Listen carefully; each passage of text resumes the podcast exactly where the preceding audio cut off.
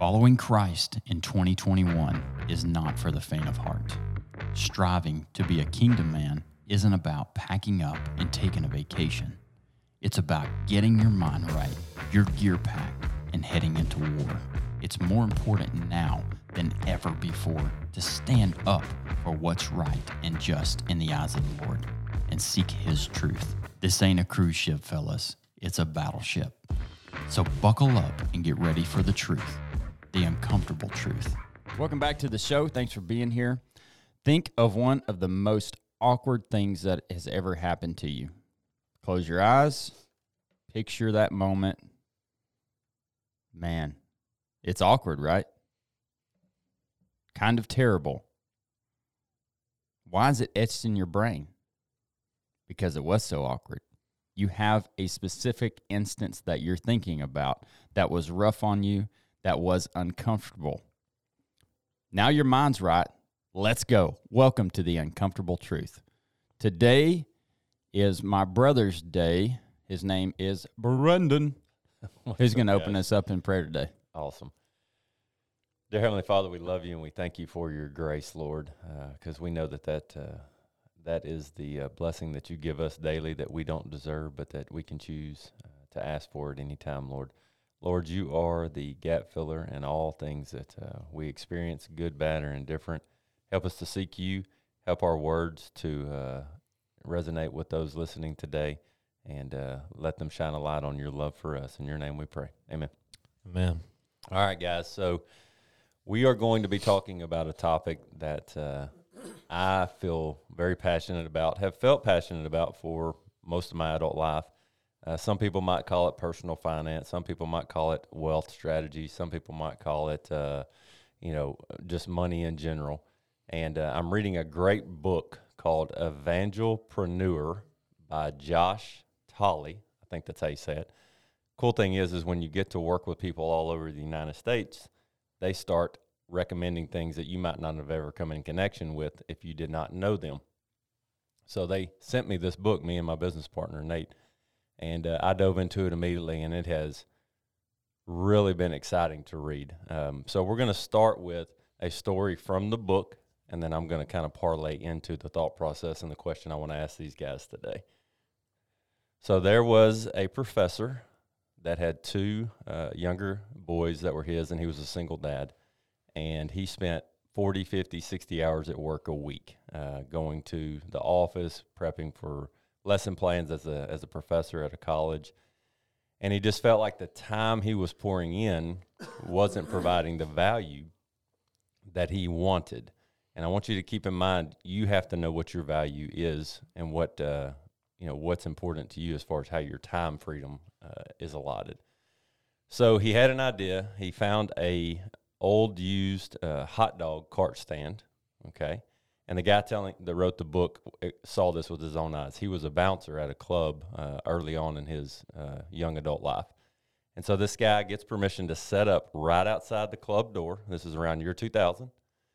And he sells basically on average every hot dog meal he sells, he makes five dollars profit. Okay and he does it Thursday, Friday, Saturday night for about five hours or to, or until 300 hot dogs sell out.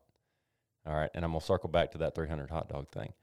So on average, what that ended up equating to was $1,500 a night, okay, for five hours of work, times three nights, times 52 weeks, okay, ends up being 4,500 bucks a week. Ends up being Nice. two hundred and thirty-four thousand dollars a year. Wow. Profit. Selling hot dogs. Profit. Profit, profit, selling hot dogs. Okay. Now, the thing that resonated with me there was that one, he didn't like the situation he was in. He probably loved being a professor. And personally, I can relate to that. I had many, many years in education as a middle school principal, a high school baseball coach. I enjoyed that job. But you got booed a lot, right? Yeah, but a lot. I got booed a lot. It's still pretty common, but you know, now it's just for my wife and my kids at home. By the faculty or the students? Anybody. Okay. Fans sitting in the stands. Fans in the stands. You, You know, can I'm relate that. for I'm punishment. Um, but here's the cool part about that story. He recognized that something he wanted something to change, so he took action. He found a place that fit kind of his uh, desire to make money. And he thought, hey, let's give it a shot. Worst case, it doesn't work out. He did the 300 hot dogs because he said, when that sold out, I wanted to be able to be sure that I was going back to spending time with my kids. So if it sold out in two hours, I'm headed back home. If it took five, great. Josh Tolley, the one who tells the story, said, I don't think I saw a night where he did not sell out. Now, he said $5 profit was the low part of the bar because he did an $8 meal for a drink and things like this. Now, this is in the year 2000. So, fun fact to make a billion dollars, someone has to be making $250,000 a year for 4,000 years. Wow. Wow. Okay. Unbelievable. Yes. Now, my whole tie into this is this. How do you define wealth? Okay. And I'm going to read two verses because this book has really opened my eyes to the fact that how we view money really becomes the brick wall we keep running into or the rocket boosters that propel us through life. Okay. I've had a huge shift in my thinking on money over the past five years, going from a W 2 employee only to being a part of several businesses. Shane can really tell you a lot about how my mind has shifted on money because he's already been in that evangel, excuse me, that entrepreneur mindset. So, the thing that really resonates with me when we look into the Bible and about wealth is a couple of things. Did you know that there are over 2,000 verses in the Bible about wealth or money? Did not know that. I didn't either. Uh, I didn't know it Okay. was that. that- I didn't realize there was that many. And the way that that resonates with me is, is that if the Bible talks about a topic that much, it's got to be important. And it's got to be that we understand it to then start taking action that shines a light on Jesus' kingdom. And there's a lot of misrepresentation of what money is or isn't, I believe. And so this podcast, I hope we kind of shine some light on what money really is. So I'm going to start with this because we've all heard this one. 1 Timothy 6:10. For the love of money is the root of all evil, which while some coveted after, they have er- erred from the faith or erred and pierced themselves through many sorrows. Okay. So when you hear that, most people have twisted that verse and forgot for the love of. We can love anything and it become a problem. Okay. Uh, and we can go through a whole Rolodex of problems that we all can relate to that we've had a love for that was unhealthy. All right. Then I'm going to move to Proverbs 28 19, kind of the verse for the day. Whoever works his land will have plenty of bread, but he who follows worthless pursuits will have plenty of poverty. Okay. So, what this guy did with the hot dog cart is he recognized I like what I'm doing, but it's not providing me the thing that matters the most with my money, and that's time with my children. When he started controlling the equation of his time, he started finding the success in life that he wanted. The vehicle of that was the money, guys. That's it. When money is looked at as a tool, it's just an expression of where our heart's at or is not at. Okay, that's all it is. I read a book called um, Business Secrets from the Bible by Rabbi Daniel Lapin. And he said, when we recognize that a dollar bill is just a transfer of appreciation between two people, it starts becoming a lot easier to look for ways to make money. Because at the end of the day, what I know all four of us believe sitting here is all the pursuits that we have and the excitement, business opportunity wise, we have, it's about glorifying the Lord. And when it isn't, we get convicted. Okay. So we may make a million dollars at this table, or we may make a hundred dollars at this table, but are we glorifying Jesus for it? That's the kicker. So my question to you today, guys, and I'll circle back on the backside, is how do you measure wealth?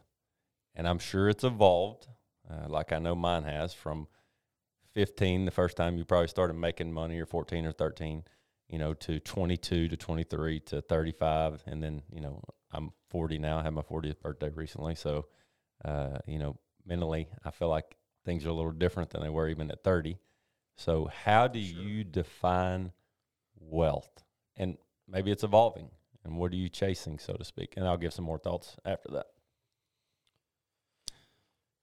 I'll I'll fill the gap, fill the silence here for a minute uh, while everybody thinks about that.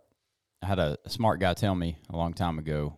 I was probably I'm gonna say 20, somewhere between 26 to 28. Money's just a multiplier, and it multiplies what's in your heart already. You kind of talked on that a little bit, but it's just it's just a multiplier. Just it just is a it can be an outward ex- expression of what is inside you. And so, I, for a long time before that, I had thought about money and what I would do with it when I had a bunch of it. I would help more people. I mean, that was the basis of like I would help more people to lead more people to Jesus. It's a big it's a big part of my wife's why on why she wants to be successful and it's rubbed off on me a lot over the years. But if I can't if I couldn't do that when I had a hundred dollars versus a thousand dollars, then what's really in my heart, right? If I if if it's in my heart, if if it's truly in my heart to give, to help others, I would do it whether I had ten dollars or a million dollars. It doesn't it should not matter. Now the proportion of money may change, No doubt. but it that shouldn't what's in my heart shouldn't change. The analogy we use often with the clients that we get to work with is if your heart passionately needs to or wants to cut down that tree and all you have is an axe, you're going to cut down that tree with an axe. It shouldn't change when you get a chainsaw. Your efficiency may change, your ability to cut down more trees may change, but your passion to cut down that tree shouldn't change. Same thing with money. Yeah, it's um, interesting. This is a great topic, by the way. I think a topic that we could all weigh in on in different capacities. No doubt. Um, it's really, really neat whenever we have a topic like that where everybody is coming at it from a somewhat of a different angle, just based off of all of our individual experiences with with money, with wealth. You know, I think that it's funny. You know, I think about you know people.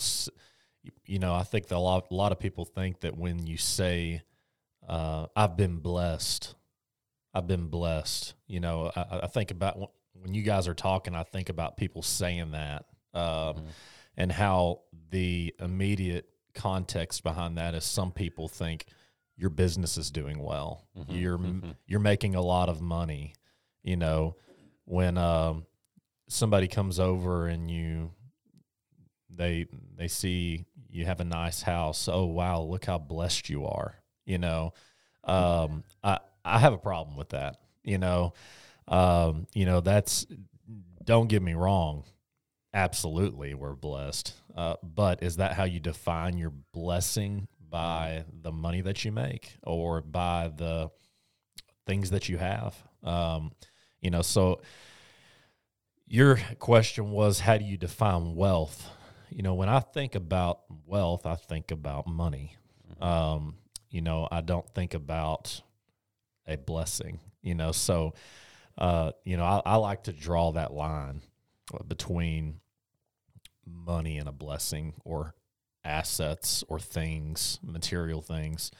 Sean and I were actually having a discussion just a few weeks ago. I don't know, it may have been a month ago. Um, there was, we were talking about folks that were wealthy, and there were several, you know, people that I had brought up, and Sean said, "That guy's a millionaire," and the next guy that I brought up, he's a multimillionaire, you know, and, and the next guy that we brought up, oh, he's a multimillionaire too. And and I'm like, what is the what is a multimillionaire?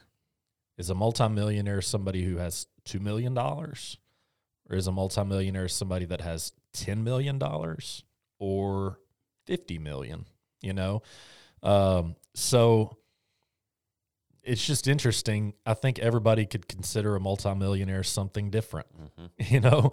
So, uh, you know, what's a multimillionaire? I mean, to me, it, it, it, in my mind, it's somebody that's probably got 10 plus million sitting somewhere, you know, uh, not necessarily somebody that's And and are they any different than the person who has a hundred thousand dollars sitting in the bank? right. You know, are they, are they, are they any different? Um, Are they any better? of course not. Right. Of course not. You know, we're not defined by our wealth.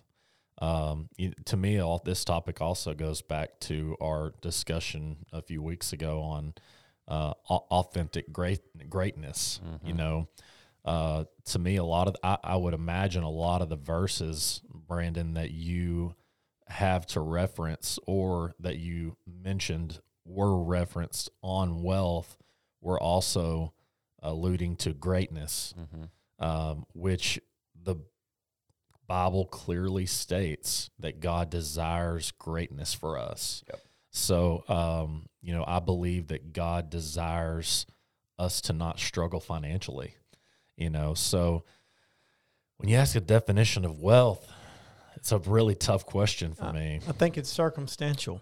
Yeah. Um, like it. uh, yeah. I I think you know. Um, of course, you know everybody's going to have a different definition of wealth, and uh, you know, I mean, I always tell everybody if you make a thousand dollars in a week, that thousand dollars is all God's. Mm-hmm. Okay, this is all His. I mean. I don't care what it is. Um, he made it. Okay, and uh, He gave us the gift of life and the ability to go out there and to to create wealth. Uh, you know, from a monetary standpoint, but you know, um, just to kind of piggyback off of, off of Obi, you know, um, I really think that wealth is circumstantial, based off of you know, I mean, we're in the insurance business, and you have the little old lady down the road who, um, you know, is uh, she might be spiritual wealthy in her mind, you know, and then she might be she might have. Um, you know her little retirement fund and in her eyes uh, she she's wealthy i mean Mhm. like in in her net worth might be uh five hundred thousand dollars you know and but you know and then you take you know somebody who's uh ha, you know has millions in the bank and they might look at her and think that she's in poverty you know i mean it's all circumstantial you know and um but at the end of the day i think it's super important that we understand you know, um, I guess where just where it all comes from, and you know, and I, I really think that you know on a on a spiritual level that God wants us to self examine and not put money ahead of Him, Yep. and then um, for me, I feel like just in the last few years, really self examining and checking myself is whenever it, it seems like to me whenever I stopped caring um, as much about money that that's when the money started coming. And it's Yeah. kind of it's the weirdest thing. It's hard to describe, but no, it makes perfect. That makes Yeah. perfect sense. yeah, I mean it's it's weird because it is so weird. I can't even hardly describe it. But it's like all of a sudden that door opened and that Mhm. door opened and then and then I'm getting, you know, this these bonuses that I that I don't even feel like I've hardly worked for. You Mhm. know, and it's it's crazy. But what I want to do is like, wow, look at what God's done in my life. How can I take this and, and, and bless people with it? How can I multiply it and then bless more people with Yes. it? Um, that's my mentality. That's what I want to do now more than ever. hmm I didn't have that mentality when I was 29 years old, you know, but now that I'm 43, uh, I feel like I do. And um, maybe not as much as I should, but Well, Sean, I think that's a it's an ever evolving thing, and if we're hitting our knees and and bringing everything to the Lord daily, we know He can convict us and you know pull things into our mind and our heart that we couldn't process on our own.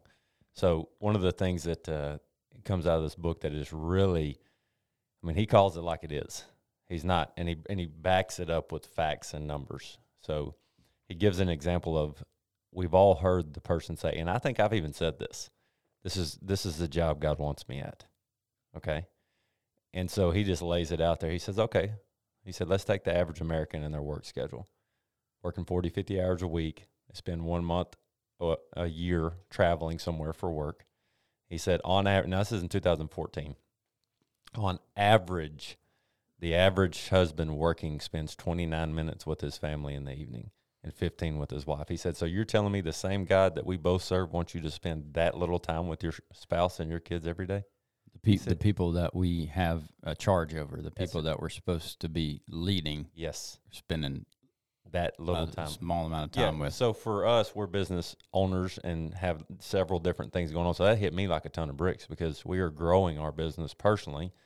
And as we partner with people that will work with us or for us, uh, my business partner Nate is a pastor, so this is really always a fun conversation because he already has a heart for giving and he sees the value in that because he's in a church every day. Um, we don't want to build anything that doesn't allow someone to grow with Jesus. So we cannot work with someone that they will have a better relationship, potential relationship with Jesus, then it's not a right fit. So I'll give you a perfect example. We partnered with a uh, a mother who just really wants to work, but she's already found success. Her and her husband. She doesn't have to work, and the only thing that she was looking for, she goes, "I could care less how much you guys pay me." Now I know we need to agree on terms, but I want time freedom. I have two little kids, and if I want to work on Friday mornings at four in the morning when everybody's asleep, then I'd like to do that. If I want to work at midnight when everybody's asleep, I'd like to do that. We said these are the things that we're looking for. If you can do that on your schedule, great. And it's worked beautifully because she has the freedom. So, the thing that I want everybody to really take away from this uh, is you first have to define what wealth is to you. Okay, now we as men, I believe, are called to be driven, as that verse talks about, and working the soul and being passionate about anything we're doing, directing it back to our relationship with the Lord. But we also have to realize that I don't believe we have a God that wants us to suffer. And if money is the stream that passes through all of our lives so consistently in our marriage and our children's experiences and how we relate with people, then we need to start really understanding what the purpose of it is. And it's just a tool to accomplish God's work. You know, that's the way I look at it. So the freedom that that provides is the ability to pour into people more, I believe. You think about what God calls us as men to do, as as husbands, is to lead our family, right?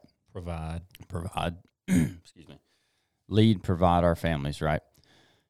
So, initially, when you hear that, and this thought just hit me, I'm not that smart, guys. Okay, the Lord's just revealing something to me.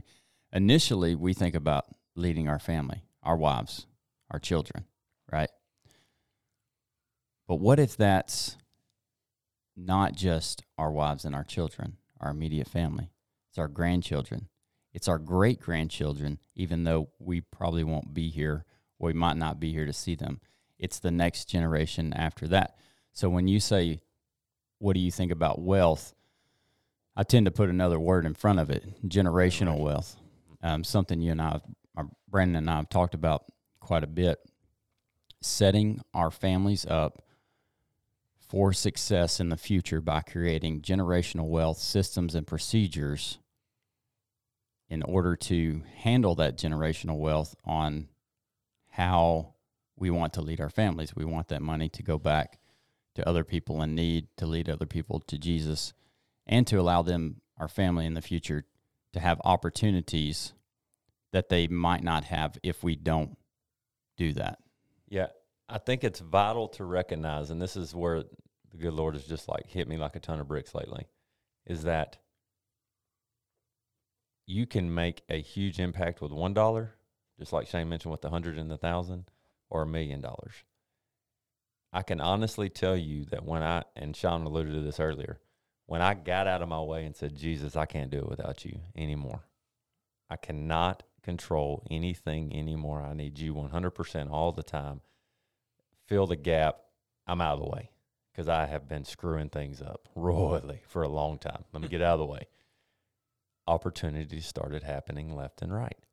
Now, the kicker is, and this is one thing about having a very good business partner who keeps you humble, are you remaining selfless and God oriented in that? Because easily money can become the, the root of all evil again, or the love of money can.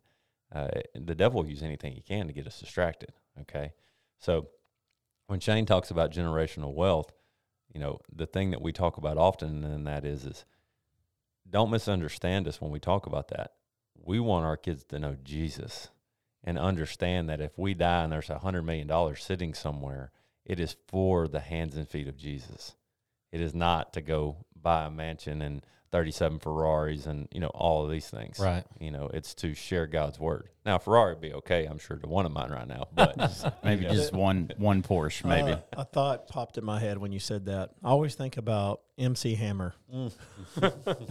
I mean, that dude, you know, he- he- yeah. Yeah. I mean, he just made stupid money and had um, oh like 280 people on payroll and i think like half of those people were his family and then friends of the family and and then he went out there uh, and and built this house i don't know if y'all ever heard this or not No. he built this house that had like 58 bathrooms and my uh, 120 rooms and uh, and like just unbelievable lavish house. I think it's still sitting empty today because nobody could afford it. Nobody wanted to buy it. Nobody needed that many rooms.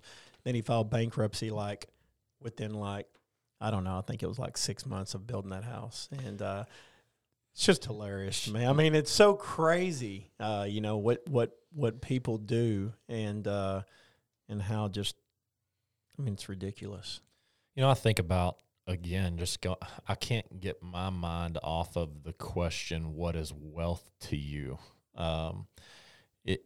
I'm having a hard time. You know, vulnerable truth here, uncomfortable truth. I, I guess I'm having a hard time distinguishing the difference when you ask that question between money and anything else Mm-hmm. you know, because again, I, my mind is, I guess, just pre wired to think wealth, money, wealth, money. And now, you know, how do I look at money is is a different question. Mm-hmm. Uh, and if that's the question, I feel like I can answer it better. Um, th- does that make sense? Makes, so that's that's Yeah. why I asked the question because I had had a roadblock because I always thought money and wealth coincided.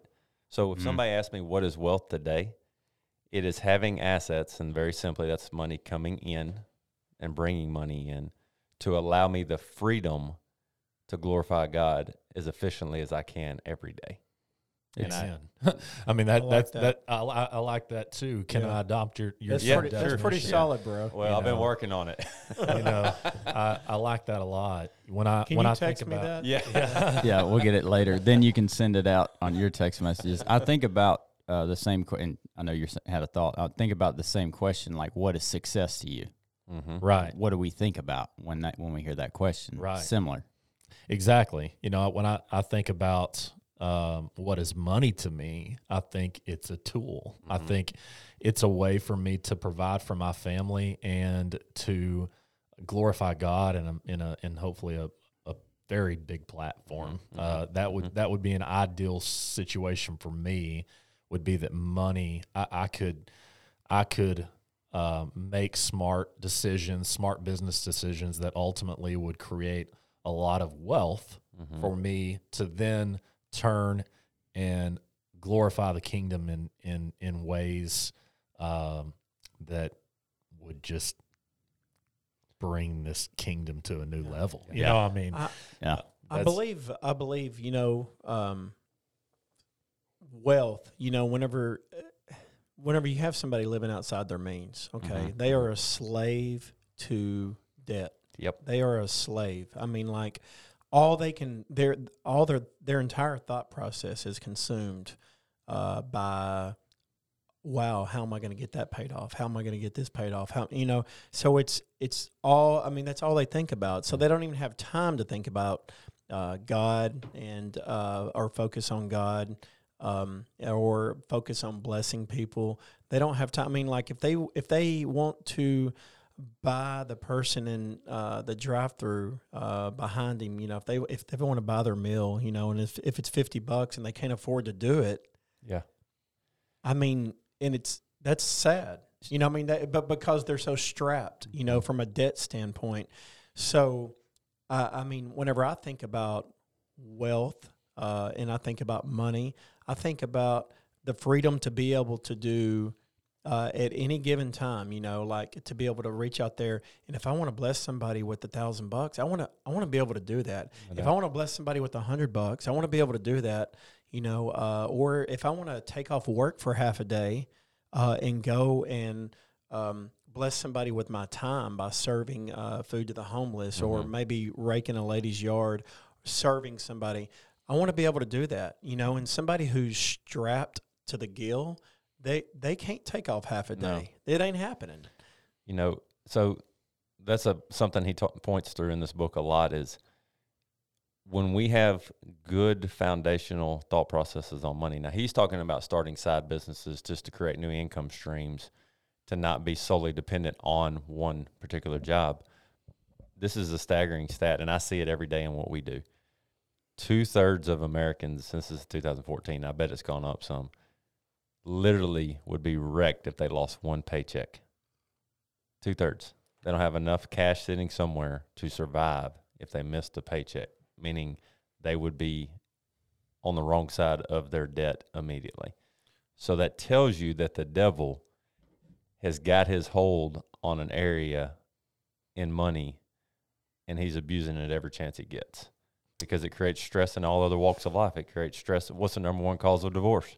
Money.